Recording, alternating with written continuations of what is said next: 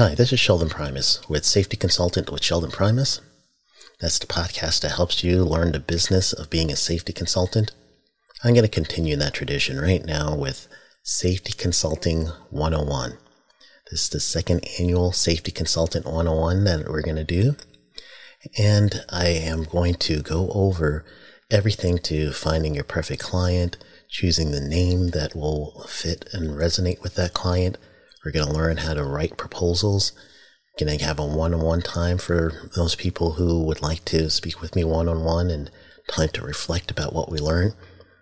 Learn about partnerships and CEUs and how to use those to boost your business. learn about event coordination, email marketing, and even instructional design. That's Safety Consulting 101. To find out more information about the event, go to viewstub.com forward slash safety consulting 101. That's viewstub.com forward slash safety consulting 101. Here's the thing about new cherry vanilla Coke. Though cherry's named first, all the flavors taste just as great. I mean, it could have just as easily been vanilla cherry Coke, or it could have been Coke cherry vanilla. And since it's two amazing flavors of Coke, it might have been Coke vanilla cherry Coke or cherry vanilla Coke Coke. Mm, unless you're in France, which would make it Le Coke de la Vanilla de la Cherry de la Creme. New Cherry Vanilla Coke. So good together. And new Cherry Vanilla Coke Zero Sugar. Same great taste, zero sugar.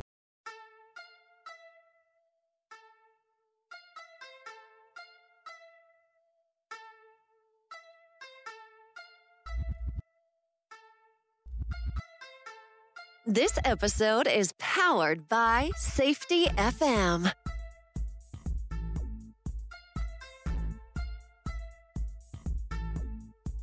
This podcast is being sponsored by safetyconsultantblueprint.com.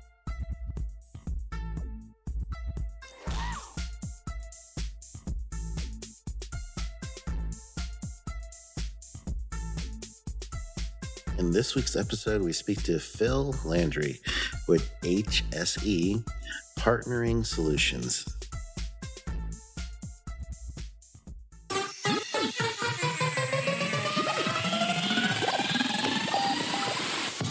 Do you feel that your knowledge would be better served if you were your own boss?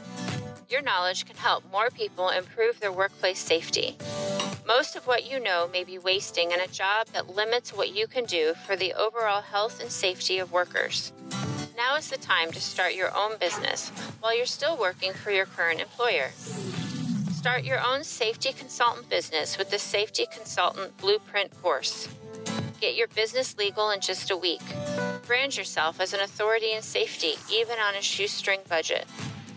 No more stressing about how to price your services fairly, but still make a profit. And experience the amazing feeling of being your own boss. This 100% online video course is instructor led and will give you detailed steps to keep you focused as to what to do next to grow your business. Lay out strategies to keep you maximizing your marketing and networking efforts. And explain how to get money in between clients. Register today at safetyconsultantblueprint.com and enter the code PODCAST.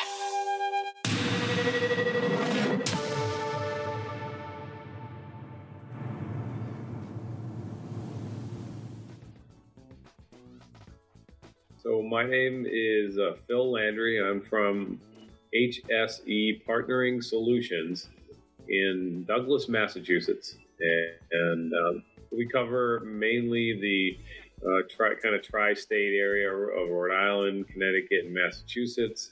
However, you know, more ex- we extend more into New England itself too, with with covering New Hampshire and Maine, and you know, occasionally we'll take a trip that's a couple hours away, but we try to stay fairly New England centric. However, we're trying to kind of branch out now with the, the new product lines we've developed. Uh, so, what we specialize in is uh, health and safety management, kind of a complete health and safety management approach uh, to to small and mid-sized companies' uh, health and safety concerns. Excellent. so, so that involves it all. Um, but what we try to do is is is become their part-time health and safety person. So there's a lot of companies out there that just don't have the resources to spend on a full-time person, but they Yeah. need that that expertise. And Yeah. so that's what we do and and we, we also give them some some takeaway tools to to help them with some of the real sticking points of um, of health and safety management, and, and that's kind of the, one of the things we're going to talk about today. I think is is some of the e-learning uh, work that I've been doing, and and how uh, it benefits um, any almost any client that that uh, wants to use this type of tool. Yeah, absolutely. Well, that's a, a a lot that you had going on there. So tell me how you got to uh, consultant. What was the life BC before being a consultant? BC. Yeah, so BC uh, consulting. So I have been in the health, safety, and environmental field probably 29 years now. I've, I've, I have about 25 years of industrial health and safety management experience in in the corporate world. Okay. Um, Uh, what specific? What's your uh, your specific thing that you guys were dealing with in your uh, industry? Uh, Okay. That that side. So, so I'm I'm very fortunate in, in, some regards, anyway, that that I've had a, a pretty good or varied experience level. I've worked in the chemical industry, the hazardous chemical industry, for about ten years. Um, with a big, big firm in um, in the Boston area, uh, I learned a tremendous amount about hazards, personal protective equipment, um, what can go wrong and what can go right, because Uh, process safety management. yeah, it was it was real world uh, health and safety management at a, at a very high level of hazard and a very high level of, of uh, protection needed for, for a lot of a lot of things that we did. Hmm. And then after after ten years, I, I kind of had seen the other side of the fence, um, which is what, what we used to call the generator side, because it was a hazardous materials company that used to deal with disposal. So, Okay. um, Did you receive the disposal like a like a, a, a waste management type company? Yeah. Oh, yeah. Yeah. So, so Okay. it was a waste management company. So we actually understood all the environmental regulations regarding, you know, Part B facility permits, uh, air regulations. You you name you name it because there's RCRA, CERCLA, yeah yeah you, Has you name Whopper. it. yeah every every single one of those because of the the implications all almost all the time were that one or several of those things were they had to be considered from a from a um, you know uh, a regulatory standpoint when you decided what the technical disposal options were and how you could do things so Yep. so that that it just gave you i mean it, it was probably the best experience you could have because uh, it, it really immerses you in day-to-day like um, research all the time so Yeah, well, think about all the cross jurisdictions you got to think about. So you got DOT Yeah. one day, you got to deal with EPA, you got to deal with, you know, Right. just- You you name it. We we dealt with. I mean, there was even DEA type uh, operations where we had to dispose of you know uh, big stores of all kinds of like you know illegal substances and whatnot. yeah, so yeah. um, yeah, very interesting work though. Interesting. I bet you like everybody volunteered on pot burn day. You're like, oh, yeah, I'll work, I'll work extra. yeah, so uh, that, I, I've never been, uh, you know, a, uh, a partaker of, of that, those substances, so I, I can't say yes to that. But I will say that it was very interesting when the DEA would come out and they they they had all kinds of like people with mass amounts of firearms and weapons everywhere Yeah. to protect um, the you know things. I yeah, even I even uh, of the whole sample because you have to do the um the no, cradle to grave. yeah, yeah, that's right. Yeah, yeah, they have to watch the whole thing. So yeah, Yeah. there's the regulations too. Uh, yes, it's uh, it's a, but it was very interesting, and, and then I, I, you know, I went on to um, industrial work where I I worked for um, large corporations and learned the the health and safety management part of it. You know, Mhm. doing the engineering side and the and the and the actual technical side in the, in the chemical field helped me jump over to the health and safety management, um, and and then. Um, from from there, I, I you know I worked in uh, let's see uh, uh, textile processing which is like uh, very similar to production line, where Yeah. big, big, huge, long lines of processing rolls and and uh, all kinds of interlocks and stops and a lot of guarding work, a lot of uh, combustible dust issues, things like that. Yeah, yeah. Then I worked in in the ceramics industry, um, which was a, a terrific um, uh, experience too, because we, we actually developed some of the um, uh, bullet bulletproof vests for the for the army and the military back in the day when Yeah, it when it when it just first started. So that was very interesting. Lots of lots of chemical things, lots of uh, heat exposures, things like that. Um, and so then, all of those then- tell me systems. The whole every time you mention something there, I keep thinking you're you're entrenched in different types of systems in order for you to to be in those type of operations. Well, yeah, w- without a doubt, you you learn that, especially some of the corporations that I worked for had upwards of several hundred thousand employees, not not just you know five or ten thousand.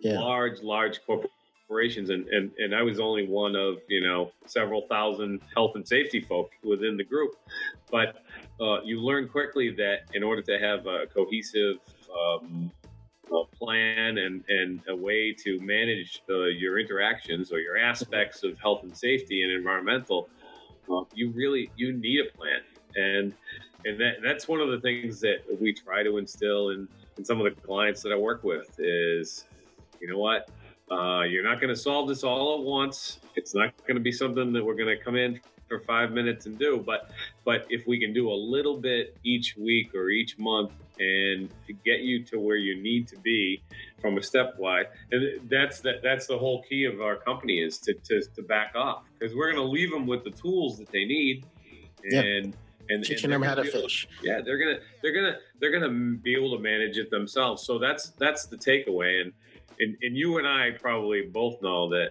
every company that takes health and safety on by themselves with the, the folk in the plant or the management and the leadership in other words it, it's not just the health and safety guy's job to do the work Yeah, they integrate it into their operations. Those are the most successful uh, health and safety cultures.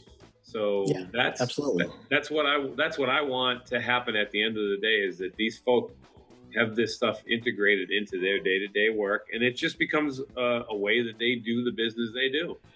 Yeah, and that's one of those um, one of those things when you when you get in, and uh, I know we, we jumped way ahead with the uh, consulting side, but it does it, it, it fits right because you Yeah. go into a company and you you see culture in different ways. You can see when people are thinking safety in different ways. When someone gets a work order that spits out that they need work, and then all of a sudden, next thing coming off the copier is a job safety analysis to go with that work order. And Yeah. you're like, all right, this company knows. yeah, right. Exactly. Right. And then that's that's the um that's the hope is that we help build some of those systems to the folk that I'm working with. And most of the time it's not as complex as that because very, you know, you know as well as I do, the systems approach is important, but the technology side of it to attach to what like what you were just talking about, it's it's it's not everywhere in the in the country right now. There's there's a very small percentage of,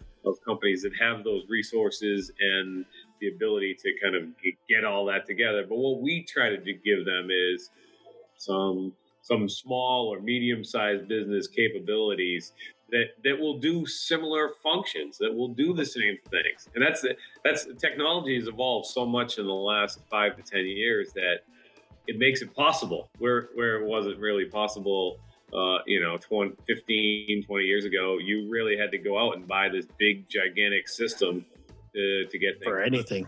yeah. Right. right like, and, and and the software you the software programmers were the ones who were you know basically trying to solve all the issues. And now now they're letting people kind of create their own things with uh, customizable or adaptable software type of thing. So that's it's it's good Yep, and that's the supply and demand thing going there too. So you, uh, you truly, yeah. and you got uh, my little doggy barking in the back. it's one of those things. uh, uh, you do have the supply and demand thing. So that's the so the benefit. That's the benefit of a, of a home office. Sometimes, yeah, there you go. is, is is you're close to everything, but then it's also the a detractor, right? You're close to everything. Yeah, I, I have the same thing. Everybody loves dogs yeah and quite honestly i, I truly learned uh, later on when i came to developing other services other than just strictly safety consulting or strictly training, then I just had to learn that uh, the market right now says that people really like that uh, look that is real and raw, as opposed to the polished look that's you know a big firm. they, right? They yeah, like yeah, yeah. The whole uh, the whole um, kind of um, scrubbed type of feel. You know, like everybody has done made it perfect.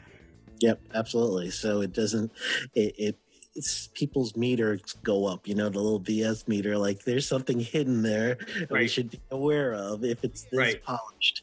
And yeah, uh, I, I, I agree. I think ten, people tend to like the whole um, just honesty and, and raw information or talking than than the polished kind of product produced type of look. Yeah, and it's great when you can do both. Like, uh, for instance, we'll, we'll talk a lot on uh, instructional design. And one of the biggest things that I've learned with instructional design for me personally is uh, since the entry point has gotten so low to do production work and camera work. And you guys didn't see when me and Phil first got on the, the call, you know, showing yep. you my little setup and all that stuff yeah. is that you don't think about when you're thinking like I am going to start a safety consulting business. You don't think about all the stuff you need for if you eventually want to start doing production and doing yeah. all the things you, you're yeah. going to need to get those skills. Sure, uh, and equipment. That that is definitely uh, one of the things that you learn as you go. Is that if you're going to, you know, customize certain things, or you're going to um, you know add add value by talking about uh, doing blogging or, or, doing videos or self promotion type uh, things. You you either have to hire outside professionals to really give you that, or you have to gain some skills really quick because um, that you know that that's the only way you get it done. And yeah. As you know, you you know, starting up a company, you, you certainly can't afford thousands and thousands of dollars of uh, outside professionals. Not for many many years, and That's then right. still, you're like, well, I could do this myself. right? Yeah, yeah. Well, everybody wants to say there are sometimes there's a fine line between saving a dollar and then you know it depends on the situation like you said yeah yeah yeah absolutely so that's good now when you uh, got out of the uh, the actual field work when you're in uh, the chemical and manufacturing side, industrial side, yep. you know, what were some of the tools or, or trades or maybe even designations that you picked up along the way that got mm-hmm. you ready for being a consultant? Oh, yeah, yeah. So I, I did, um, I did, I, I you know, I, I, got a master's with um, uh, environmental remediation, um, probably mm, I'm going to say like six, seven years into my first career job position. And then uh, as that went on and I started becoming a health and safety manager, I added uh, the CSP designation, or I guess ASP at first, and then CSP, yeah. Went through that. I had I had become I was a CHMM, uh, which is like a hazardous materials manager as well. Um, yep. Probably prior to that. Timeline wise, you lose after a while because it, time goes by quick. But yeah, absolutely. So I, so I, I, you know, I did the designations because I wanted to meet, you know, like-minded health and safety professionals and gain more experience. So I, I, I did those, you know, things, and I can still continue continuing ed and. and yep. I've spent a lot of time in the last few years um, doing robotic uh, robotic safety.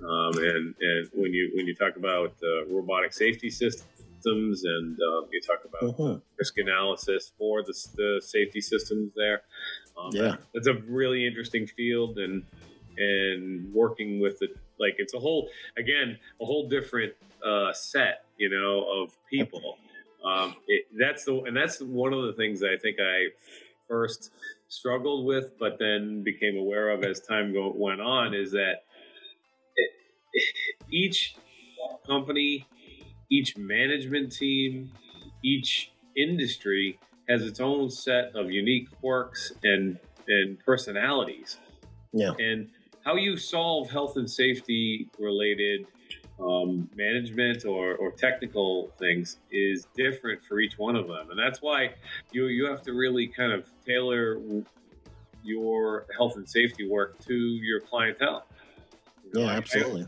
I always tell everybody, you know, there's there's no one way to work it, it- the, the solution. There there might be 30 ways to, to work the solution. So it really depends on the company. And um, you know, you, you you what's the old the old uh, saying there? You, you can't teach an old dog new tricks thing. You know, Yeah, we were yeah. talking about dogs earlier. Some companies are set in their way, and, Yep. and it may be right or it may be wrong, but uh, as as a um, as, as a consultant, you come in and you you're not you're not able to change that big picture. You just need to give them what's going to work for them the best way possible. And Yep. so that And you also have to figure out your um they're gonna have you there for a reason. So you gotta determine what their their driver is for having you there. And then after that, then you're gonna end up having to uh, decipher all the hidden things because their culture is gonna show you that there's pieces missing, but then Oh, you yeah. going to have to, you know, try to go into the root root cause analysis and figure out, all right, this is what's missing. And now I gotta give them recommendations that I believe they're going to actually uh, put into effect and Oh, yeah. actually do. Right.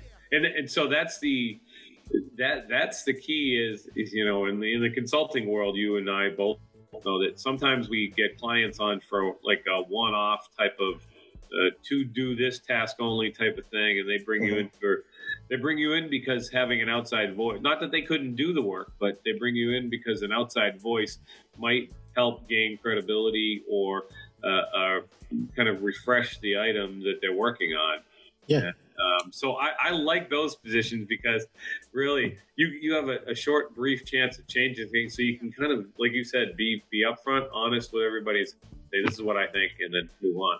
And then and then some of the places you go, you know, you're brought on for that long term approach, which is what I really like to do because it builds. But, Yeah. but you have to. You, you can't shock the system. You've got to you've got to set them up and kind of bring them along so that they see the light of what you're trying to do over time. Yep, and that means there's a lot of uh, touch points for your data set. Uh, so you're going to end up having to go there often, and it it becomes a service contract in that way. So when you get to the one-off deals, then those are great to, to help piece things in. But uh, the peaks and valleys means you're going to have to have service contracts every now and then. And Right. the service contracts, like the way you described, you get to see uh, implementation and progress a little bit, a little bit, and you get to see as you know the companies grow and mature, and eventually you know you're training someone to take what you're doing as a consultant, but until that point, you know you're you're really mentoring the whole team, including management, towards a safety culture, and that's rewarding.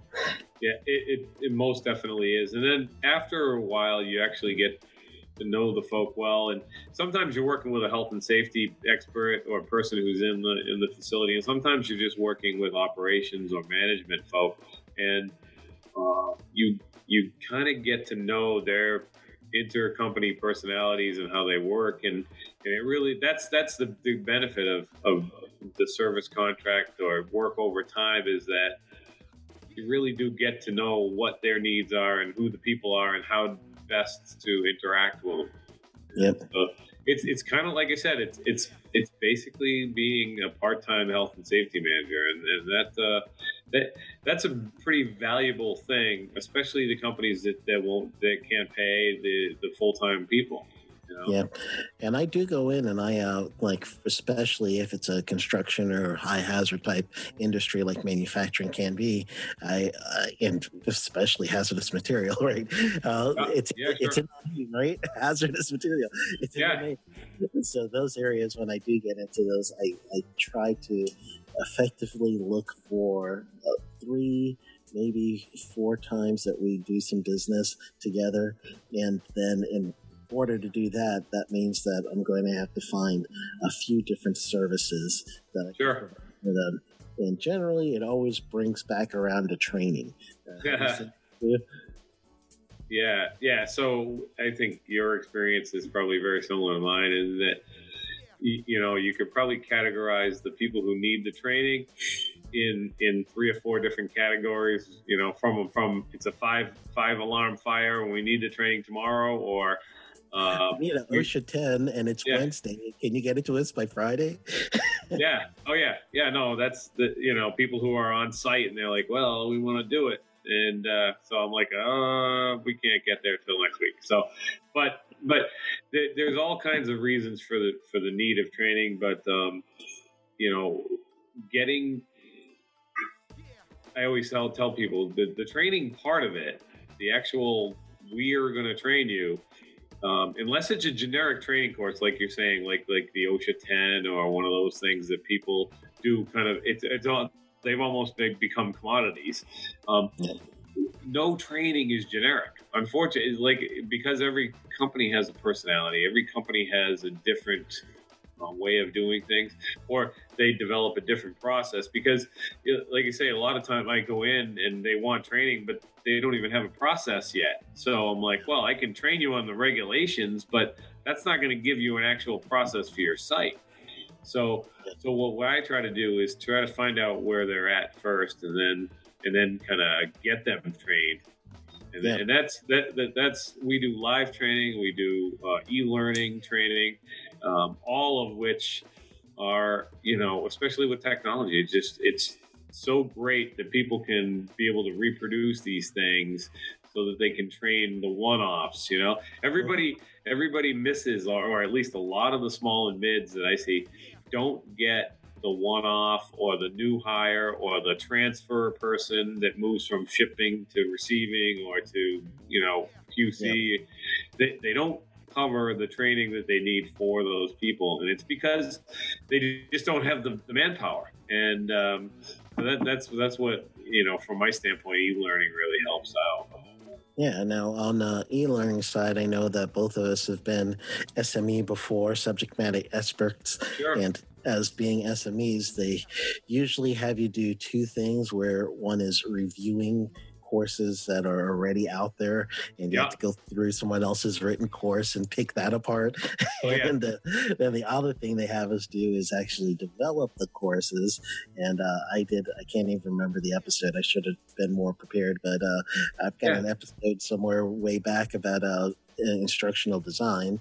So it's one of the things that I've even had in my course where if you need money, you should know how to do instructional design because there's always work for you. Uh, yeah right exactly so, uh, Is that the same thing you've been seeing? Um, so there's there. I think there's work out there. I think so. Putting on another hat because when you're in the consulting world and you do you know SME or or e-learning uh, development work and instructional design, you you have to get out and sell it, and then Yes. so that's the whole different skill set and then the marketing and, and, and that kind of thing. But so, so I have yet to um, get to the point where I've, I've mastered any of the marketing skills. In fact, I'm really, you know, I have another meeting today to talk to a marketing person because it, it really is something that it's out of my wheelhouse. You know, technically, I, I'm a technical person and a, um, a, a, a computer and like systems person that wants to, to teach people about health and safety. So Yeah. marketing is a little out of my uh, realm of, of happy comfort, if you will. And Yeah, absolutely. but but there is there is definitely work, and I will say, based on my knowledge of, of industry that's out there now, um, every almost every single company could benefit from this, and and and I think what people right now are s- stuck on is that they they think of e-learning in the old sense of the term, where it was really boring and not very interactive and Yeah, absolutely. and very very just here's the facts and maybe not even giving it to you in a very interesting format. And then and then you you get some kind of little printout that says you're done. And so so Yeah. the e-learning has evolved quite a bit and it, it involves videos it involves uh, uh, interactive you know game uh, play or whatever whatever you want to design in. In fact there's there's those the sky's the limit these days and and so e-learning course is a very efficient way. And and as you know um, combining you know interactive learning with hands-on and reinforcing it with a hands-on component at the end or in the middle or during the training really really solidifies it. And so that's what that's what we do is we try to make sure that folks get out on the shop floor talk to the supervisor talk to the manager or whoever it is that that's out there and see some of the things that they just learned in training and see what's out there.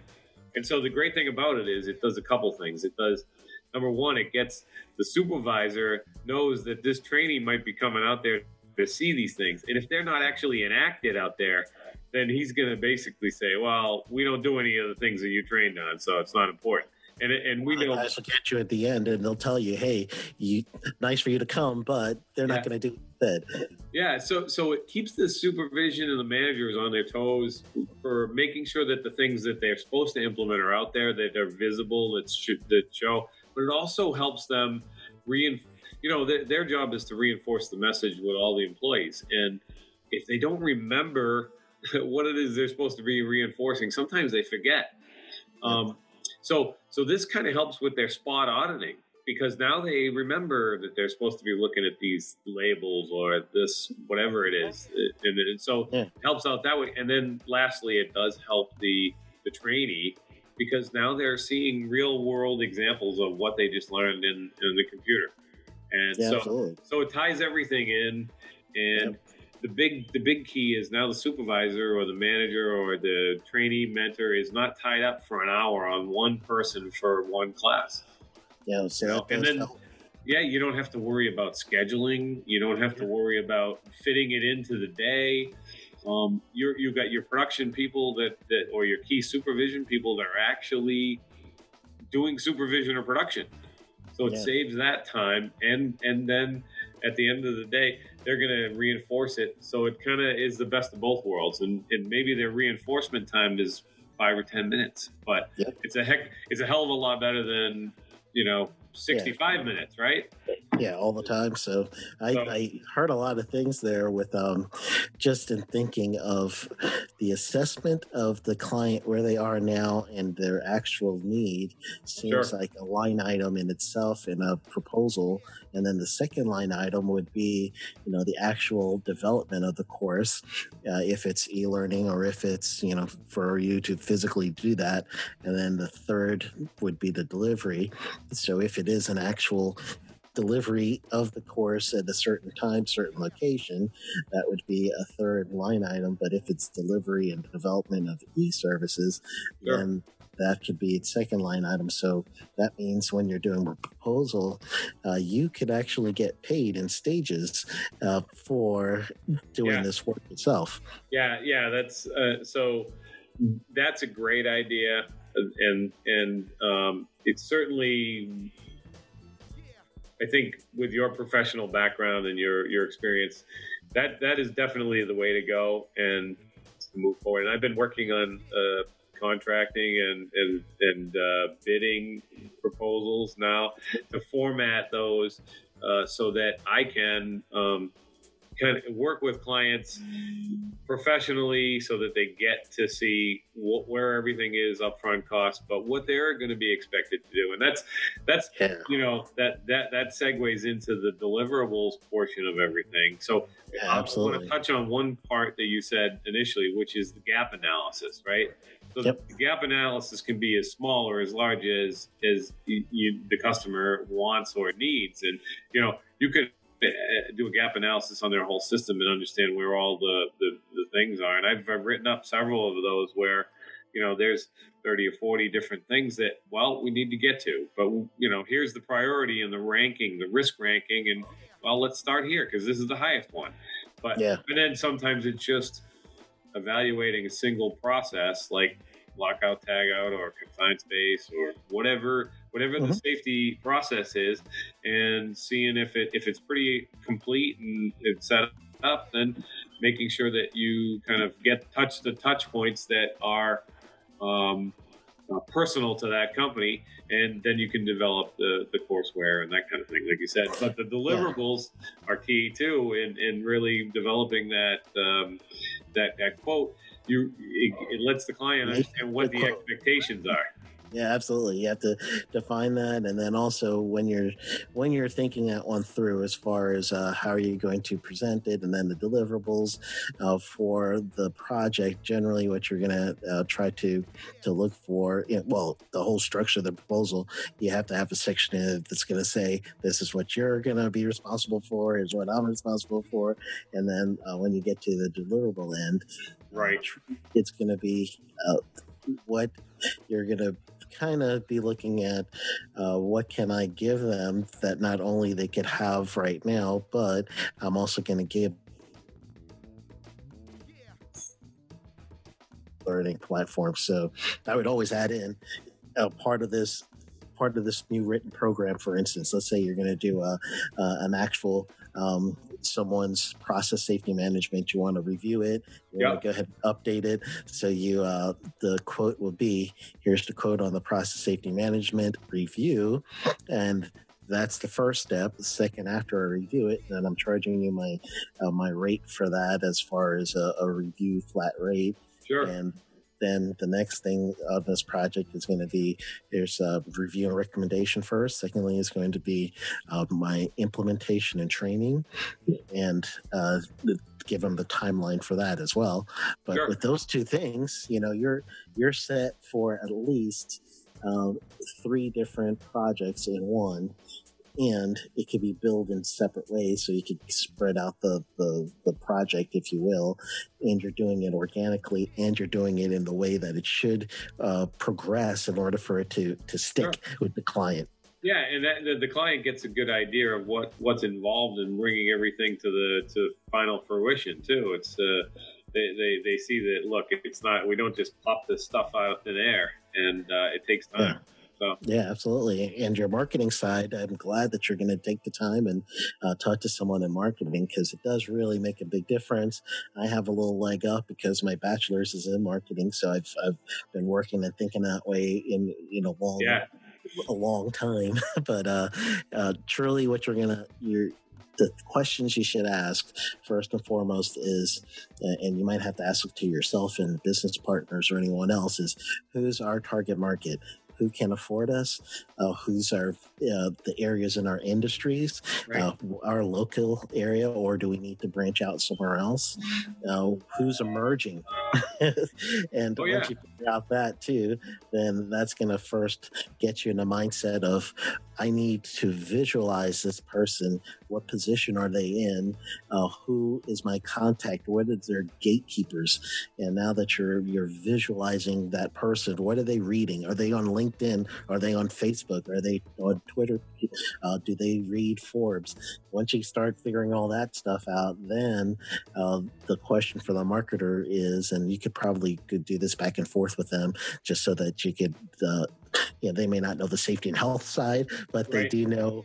The, the side with um, with which industry can buffer and afford that because those companies are using marketing dollars. So you could even at that point when you're talking to your marketer just say here's the people i want to target this is the type of uh, industry it is here's the locations that i think will really really uh, work well for me especially in my time frame because i know you got a, a family too you got to take care of Yeah. so uh, the question then for the marketer is uh, how now with this information that i just gave you are you going to help me target this individual so that they will purchase the courses they need for their companies. And generally, it's going to be some work with you. You'll still have to keep going with your content. You'll need a place to put your content, your website, and then you need Yeah. a way contact, get people to give you contact information, and from there, uh, that list is going to create your your actual customer profile and when you create something like a Facebook group or a LinkedIn group or something like that, they'll have a place to go that is a HSE solutions, you know, right. partnerships or solutions. Yep. No, HSE partnering solutions. Yep. Partnering solutions. I knew there was a partner in there somewhere. Yeah. yeah. So that, and that's, that's, that's the whole idea is, is we, we're partnering up with you for uh, a certain amount of time and then hopefully you'll, kind of learn how to fly on your own after that after after our extensive training and, and knowledge yeah. sharing you know so let's brainstorm right now your uh, your your avatar that's what they call it your customer avatar so if i were to say to you right now uh, you need to make a thousand dollar sale in two weeks for whatever service who yeah. are you going to go to? Who would you target? What's your first person coming in your mind? Not not business. You don't have to tell me the name, but right. maybe industry. Right.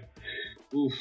Um, you need thousand dollars next week. Come on, Phil. Yeah. So I would say I would say the heat treating industry is probably one of the industries that's a little bit more dangerous and that I've that I've worked in um, over the last couple of years. So yeah, that, that's a possibility.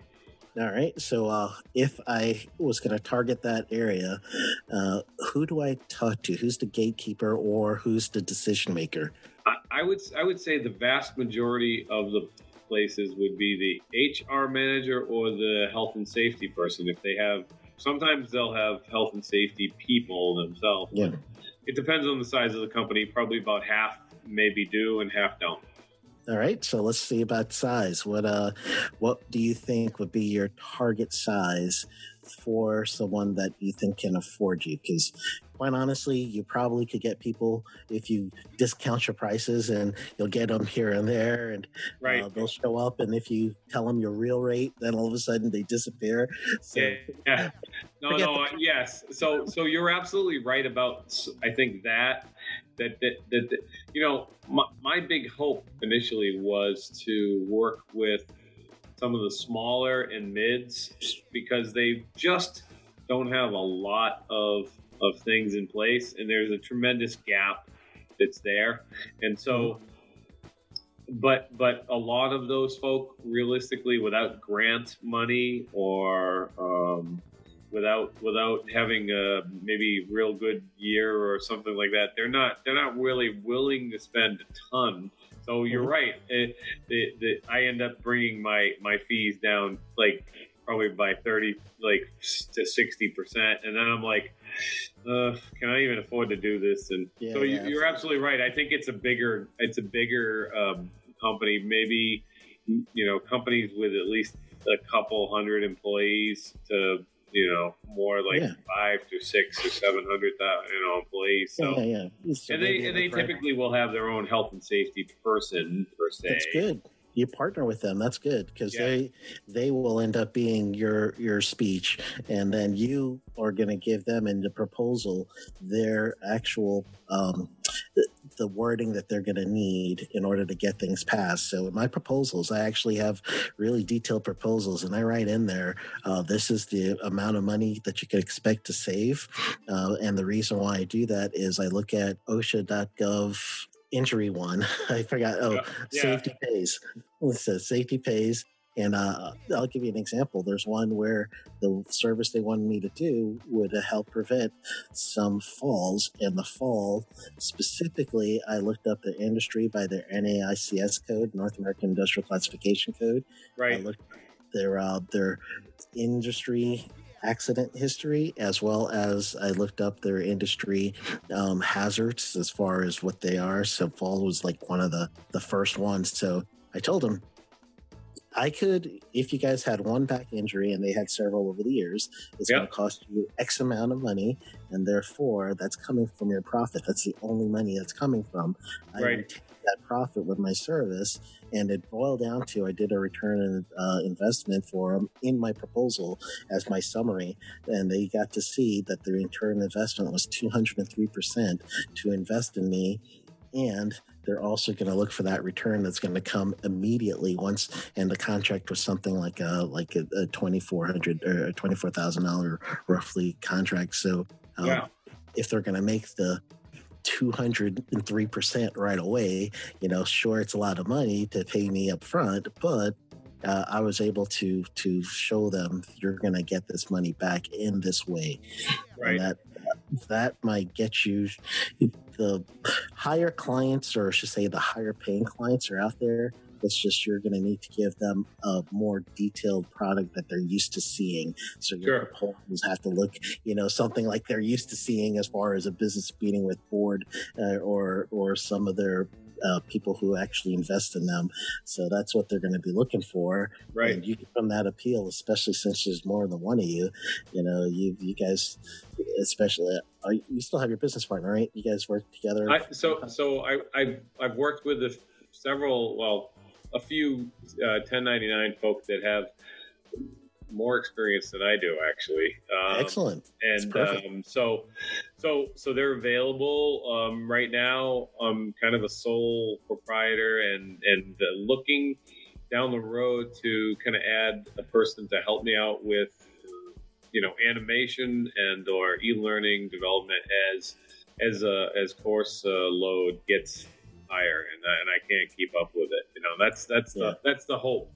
so well, well, you mentioned the the ROI of projects, and uh, you know, return on investment is important. But uh, I'll be honest with you, the ROI for these classes really sells itself because from from every single time you use it, you're gaining money. You're get paying back. So the the while the dollar dollar portion of the outlay is is not tremendously horrible to, to get started and to do it um, the the actual amount you save is literally if you have even 10 or 15 different new hires during a year is, is tremendous because if you had a consultant or someone else come in and do the work um, it, you, you can figure out the costs there. And even for for um, you know uh, it, the health and safety professional that maybe has um, well, you know 20 or 30 people come in a year at their site uh-huh. This saves them,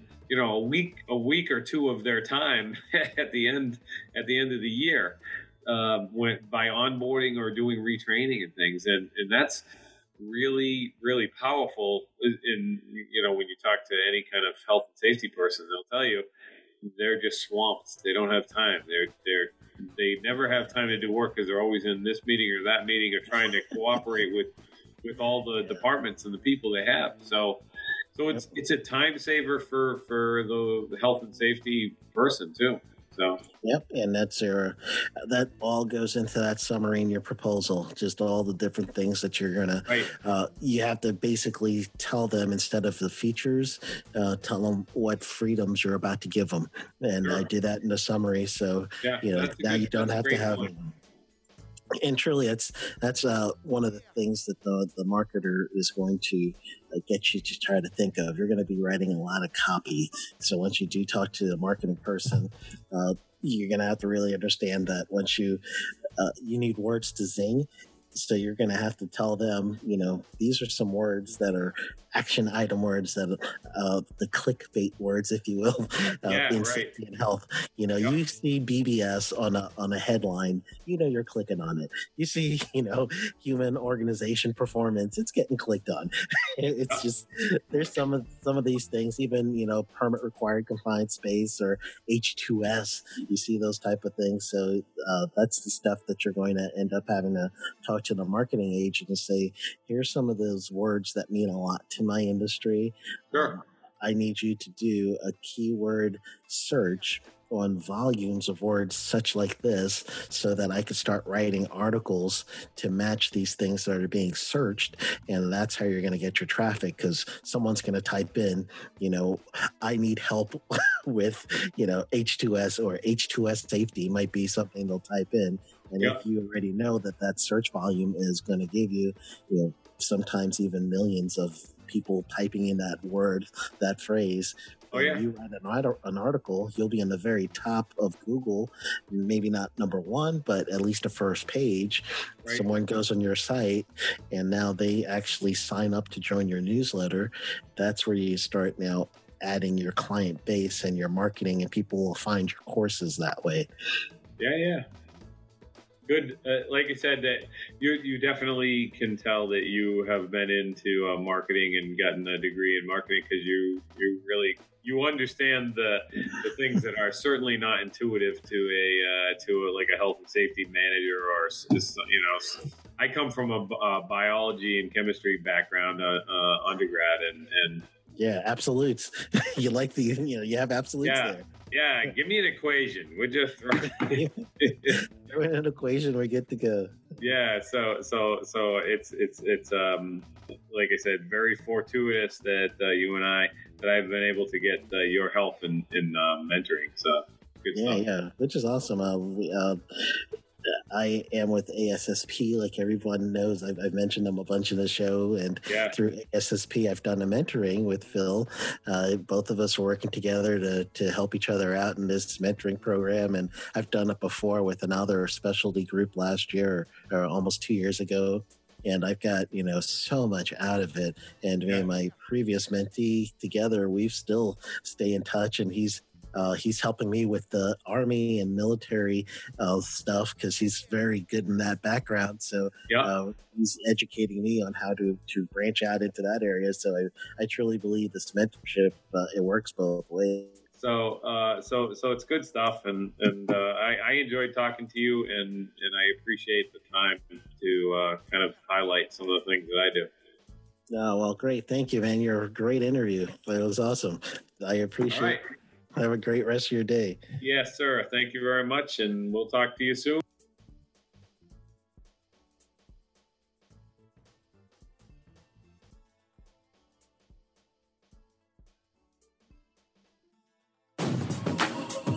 You want to be a safety consultant? Listen to Dr. Jay Allen of Safety FM give his experience after taking the Safety Consultant Blueprint course. I have actually done research on different consultants and looked at different consulting courses and so on.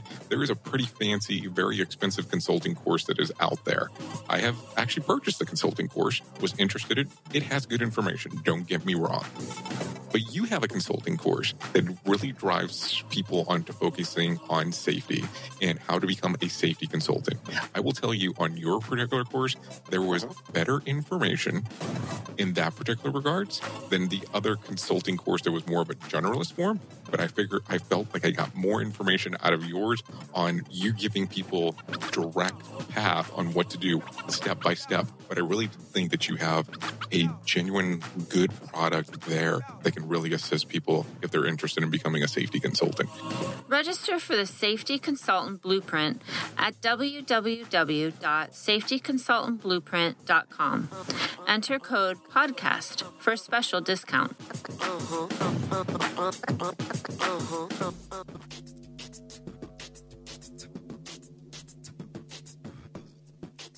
Welcome back to the episode.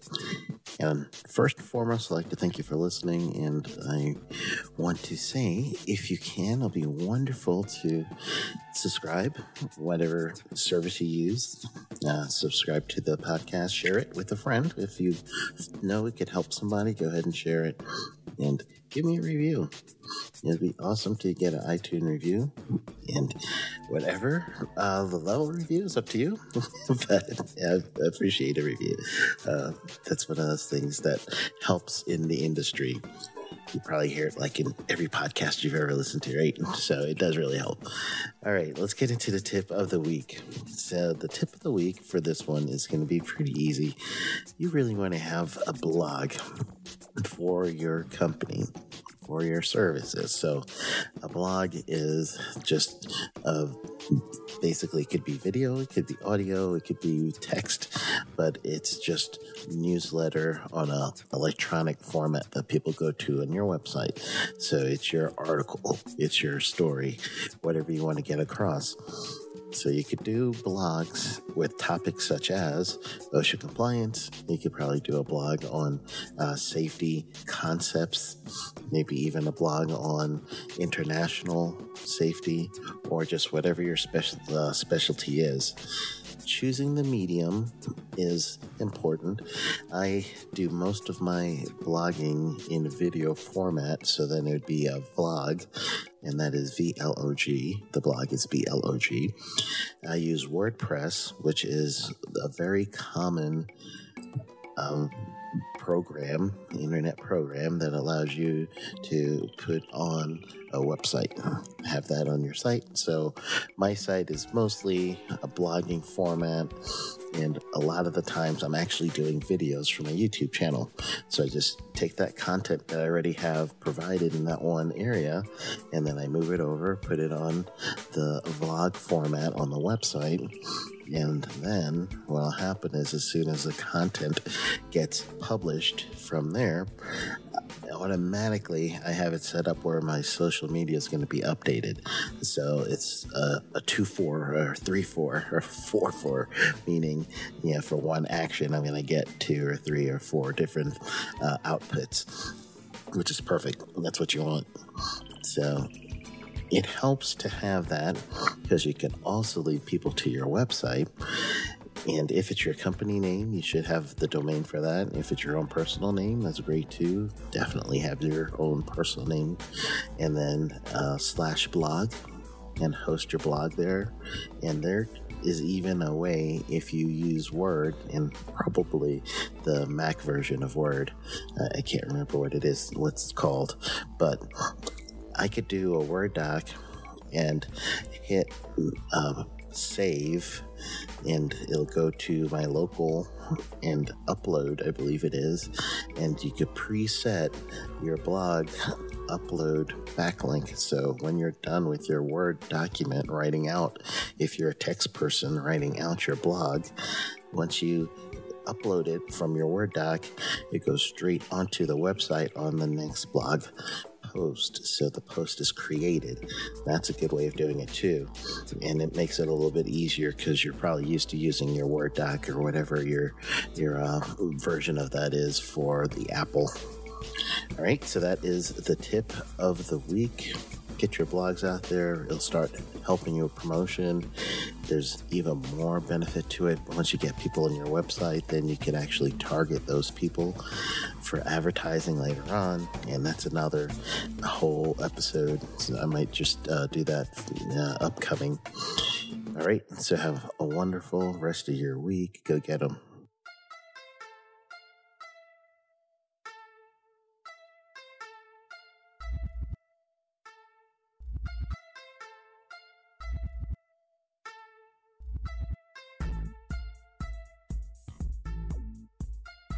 This podcast is being sponsored by safetyconsultantblueprint.com.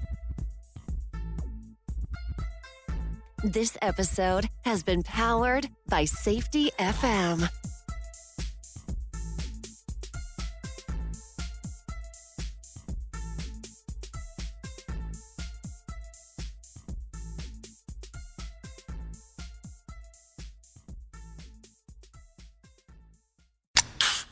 Here's the thing about new Cherry Vanilla Coke. Though cherry's named first, all the flavors taste just as great. I mean, it could have just as easily been Vanilla Cherry Coke, or it could have been Coke Cherry Vanilla. And since it's two amazing flavors of Coke, it might have been Coke Vanilla Cherry Coke or Cherry Vanilla Coke Coke. Mm, unless you're in France, which would make it Le Coke de la Vanilla de la Cherry de la Creme. New Cherry Vanilla Coke. So good together. And new Cherry Vanilla Coke Zero Sugar. Same great taste, zero sugar. Here's the thing about new Cherry Vanilla Coke. Though cherry's named first, all the flavors taste just as great. I mean, it could have just as easily been Vanilla Cherry Coke, or it could have been Coke Cherry Vanilla. And since it's two amazing flavors of Coke, it might have been Coke Vanilla Cherry Coke or Cherry Vanilla Coke Coke. Mm, unless you're in France, which would make it Le Coke de la Vanilla de la Cherry de la Creme. New Cherry Vanilla Coke. So good together. And new Cherry Vanilla Coke Zero Sugar. Same great taste, zero sugar. Hey, this is Sheldon Primus with Safety Consultant with Sheldon Primus, and that's the podcast where I teach you the business of being a safety consultant. I just want to invite you this September to an event called OSHA Compliance Help. This event is going to be co hosted with my business partner, Kevin Yarbrough. Uh, Kevin Yarbrough had retired from OSHA as the Assistant Area Director of the Tampa office, and he has 26 years of service with OSHA. So, in this event, what we're going to do is we're truly going to go over things that have uh, effectively been hard for people to understand about OSHA. So we'll talk about how to survive and thrive through an OSHA audit, OSHA record keeping, understanding the CFRs, how to decode compliance letters, and much, much more. This is going to be your time to truly talk to someone who's been in the business and someone who's been in OSHA together. So go to viewstub.com forward slash OSHA compliance help. Viewstub.com forward slash OSHA compliance help for more information and for event tickets.